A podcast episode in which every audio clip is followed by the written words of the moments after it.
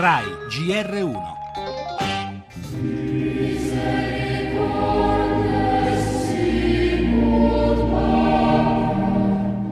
E questa è la porta del Signore. Apritemi le porte della giustizia. Belgica, Malaysia, I'm American, Russia, Netherlands, Holland, provincia di Salerno. Abbiamo ricevuto tante cose, soprattutto parole del Papa a proposito della misericordia. La cosa emozionante è che quando si è aperta la porta del Vangelo è uscito il sole.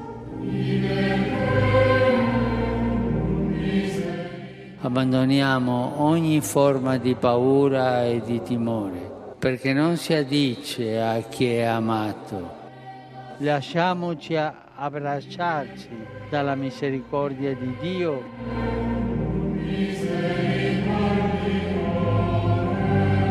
Non parlerei di flop, perché noi abbiamo sempre parlato di una forbice tra 50 e 100.000. La cosa che noi non dobbiamo in questo momento fare è, almeno per quanto riguarda gli apparati di sicurezza, abbassare la guardia.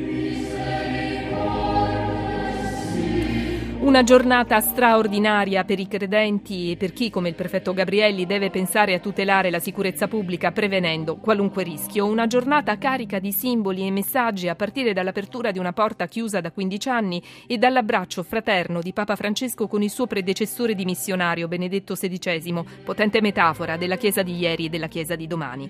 Una giornata in cui i pellegrini a San Pietro erano meno numerosi del previsto, ma comunque entusiasti e festanti.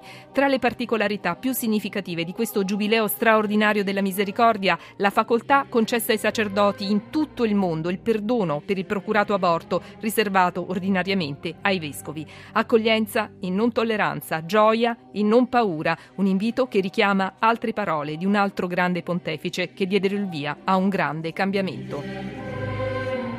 Le altre notizie: banche e tutela dei risparmiatori. Dopo il fallimento di alcuni istituti, il governo corre ai ripari. Padoan parla di interventi a tutela dei più deboli. Per l'economia, anche la caduta del prezzo del petrolio. Immigrazione, ancora naufragi nel Mar Egeo, morti 7 bambini. Intanto l'Unione Europea promette di punire l'Italia per le inefficienze nei rilevamenti delle impronte digitali. Per gli esteri, la bufera negli Stati Uniti su Donald Trump. Il candidato repubblicano rilancia e, dopo la proposta di impedire ai musulmani l'entrata nel paese, ora chiede di spegnere internet e social media per chi, dice, alimentano l'estremismo. Spettacolo, nostra intervista a Enrico Montesano, che debutta a Sistina di Roma con il Marchese del Grillo. Sport, Champions League, questa sera la Roma in campo.